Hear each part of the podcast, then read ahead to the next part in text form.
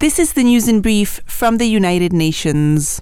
The UN's top human rights official issued a new appeal on Friday for an end to the Israel Palestine crisis and the release of all hostages. Volker Turk's appeal came amid rising civilian deaths and reports that children's names have been written on their arms so that they can be identified in case they die during Israeli bombardment. UN humanitarians have also continued to issue dire warnings about the full scale of the humanitarian crisis in the enclave. Here's the UN's top humanitarian official in the occupied Palestinian territory, Lynn Hastings, speaking from Jerusalem about the dilemmas facing the aid community because of the lack of aid allowed into Gaza. The terrible choices include things like where do you deliver what's inside those 10 to 20 trucks a day? Which community do you send them to?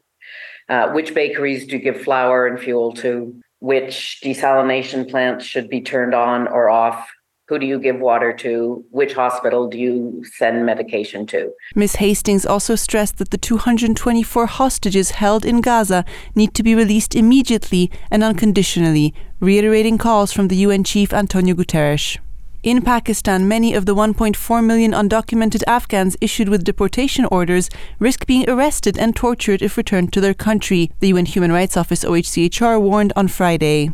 Pakistan announced last month its plans to deport undocumented foreign nationals remaining in the country after the 1st of November. OHCHR urged Pakistan's authorities to suspend forcible returns of Afghan nationals before it is too late to avoid a human rights catastrophe. Many of the Afghans living in Pakistan had left their country following the Taliban takeover in August 2021. The UN Rights Office said that those at particular risk are civil society activists, journalists, human rights defenders, former government officials and security force members, and all women and girls, given the discrimination they face from the Taliban in all spheres of life. OHCHR called on Pakistan to continue providing protection to those in need and ensure that any future returns are safe, dignified, and voluntary, and fully consistent with international law, which is not the case for mass deportations.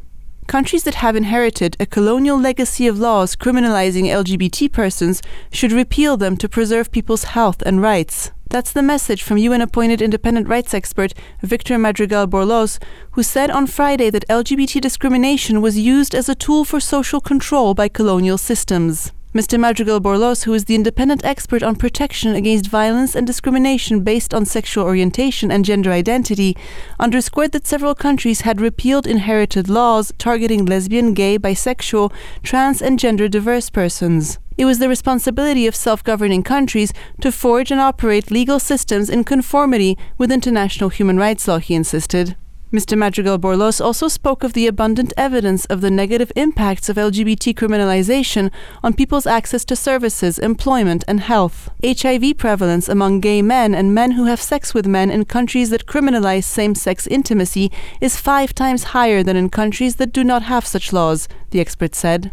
Dominika Tomaszewska Mortimer, UN News.